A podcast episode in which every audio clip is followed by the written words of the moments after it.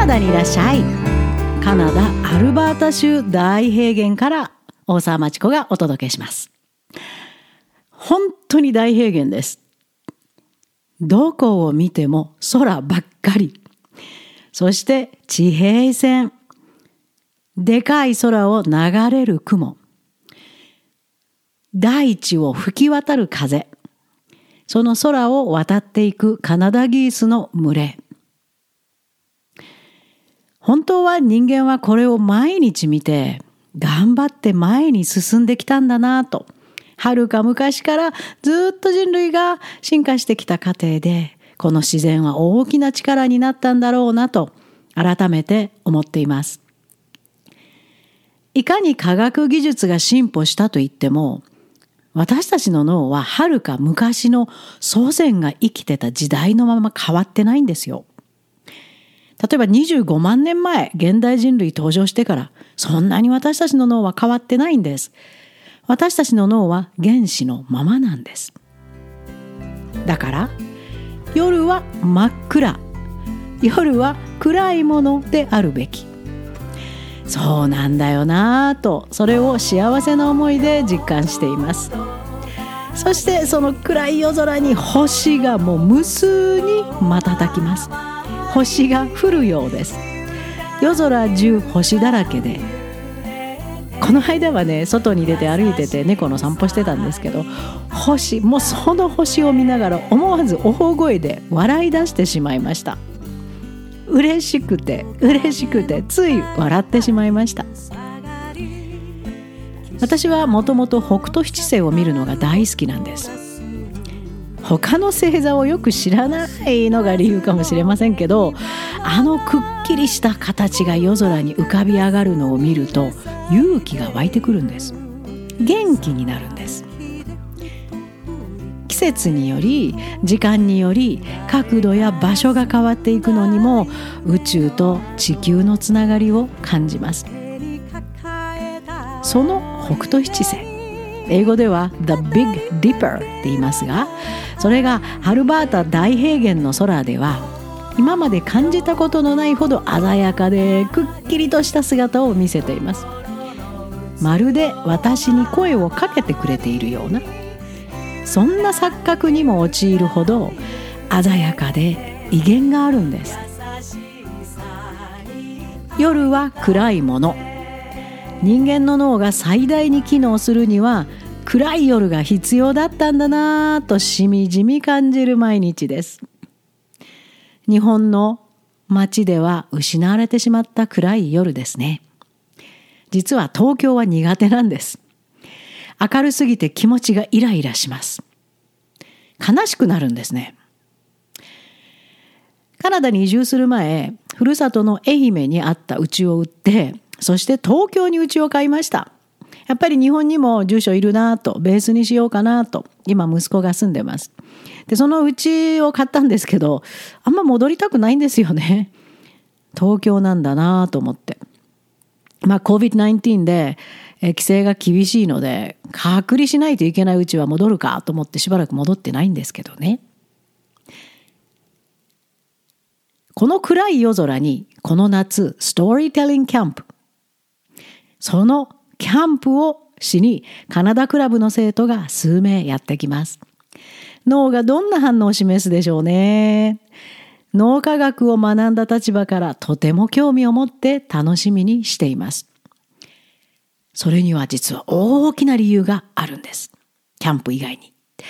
こんな記事が CBC ニュースに掲載されました。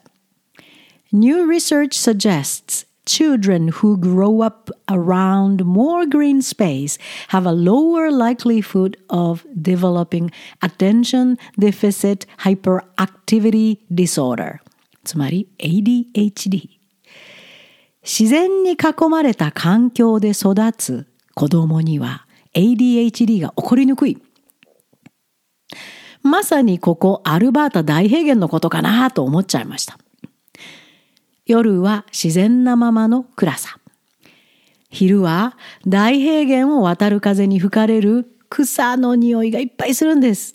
セージの匂いがものすごいします。セージが野生にいっぱい生えてるんですよ。あのハーブのセージが。そして木々を風が渡ります。私はあの、アブノーマルサイコロジーも学びまして、そこで発達障害についてもたくさん勉強しました。そこで、この記事をよっしゃーと読み始めました。UBC、カナダ・バンクーバーにある世界的に有名なブリティッシュコロンビア大学のリサーチです。ADHD Attention Deficit Hyperactivity Disorder は現在世界を基準にすると子どもたちの中の5%から9%に見られる発達過程で起こる症状まあ障害です。特に日本のような窮屈な教育制度社会ではもっともっと多いのかなと思います。よく聞きますね日本で。で、ちょっと調べてみました。驚くことに、日本の成人で大人ですよ。ADHD と診断されている人が300万人以上もいるとか。その理由は、子供の時に気づくことなく、あんこの子落ち着きがない。ぼんやりすることばっかり。まま大人になっているんだそうです。でも考えてみると、あ、私や。結構当てはまるんですよね。落ち着き、子供で落ち着きのない子供って普通じゃないですか？落ち着きのある子供気持ち悪いですよ。まだ育ってる途中で興味、周りに好奇心いっぱいあるのに。ぼんやりしていいじゃないですか。もう自分の世界に入ってぼーっとしてて、周りの大人が作ったルールの通り、スピードの通り、なぜ動かないといけないんですか？いつも思ってましたけどね。まあこの話題はまた今度にしましょう。ちょっと今日からそれますから。今のところ ADHD の原因は不明です。もうスペキュレーション、まあなんとなくこういうことかなって考えられるに過ぎません。でも仮説として考えられているのがまずは遺伝子によるもの。そして環境汚染にさらされた場合などなんです。特に大気の汚染が発達途上の脳に影響して本来なら成長すべき脳の部分が機能しない本当は機能を始めないといけないところがもう閉じたままで機能しない。そんなことが考えられています。そこで UBC は環境と子どもの脳を中心にリサーチを行いました。結果周りに自然があふれ緑に囲まれた環境で育った子どもそして大気汚染ここに大いに関係ある二酸化窒素の粒子にさらされていないことそして騒音にさらされる機会が少ない子ども。その場合は ADHD の発症率が低いということが分かりました。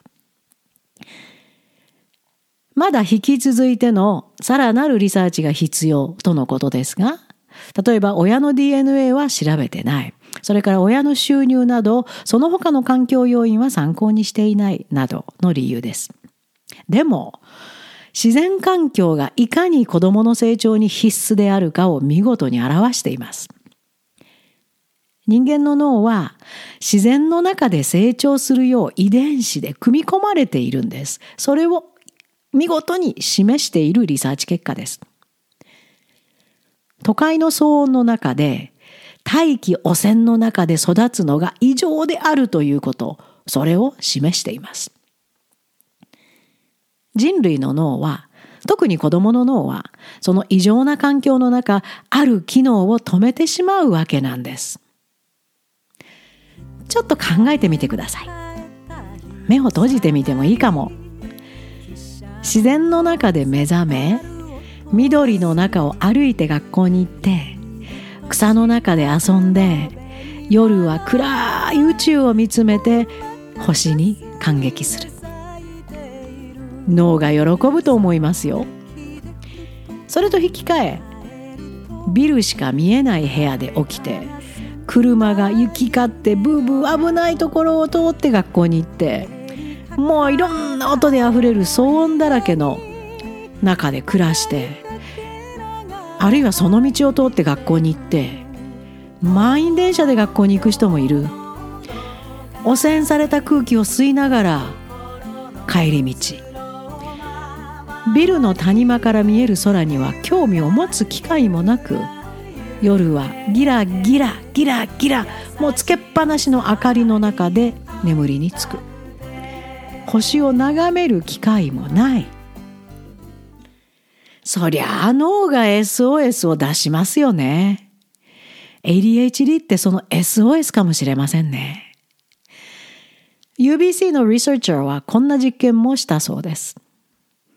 ADHD の子供を自然の中で生活させたら普段よりも気分がずっと落ち着いてストレスもあまり感じることがなかったそうです。ほら、子供は自然の中にいるべき。地球温暖化で破壊されていく地球を守る意味からも私たちの日常に自然を取り戻し自然と共存することがますます必要な時代になったと思います。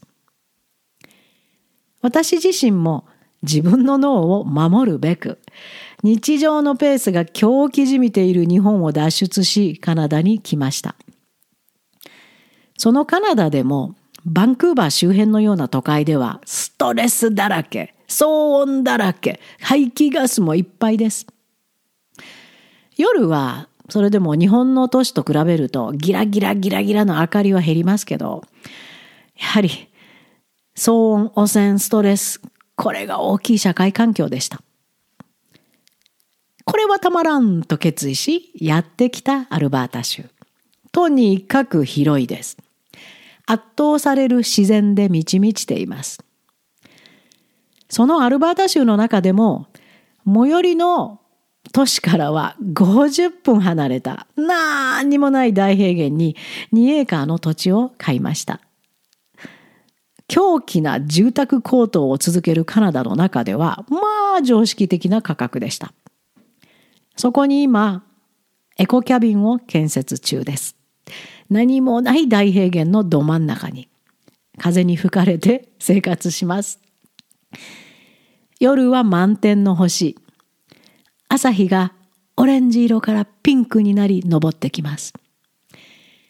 大平原を渡る風は優しく、草の匂いを運んできます夕日がこれまた息を飲むスケールでもう呆然と見つめてしまいますそのエコキャビンの周りを野生の花でいっぱいにしたいなと野生動物もいっぱい来れるようにしたいなと考えてます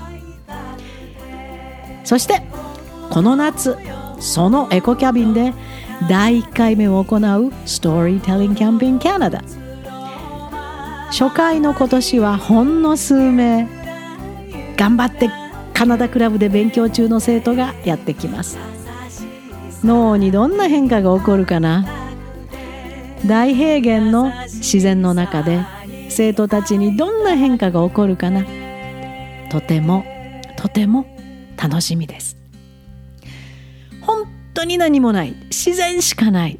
そこで生活してみたいですか？じゃあカナダにいらっしゃい。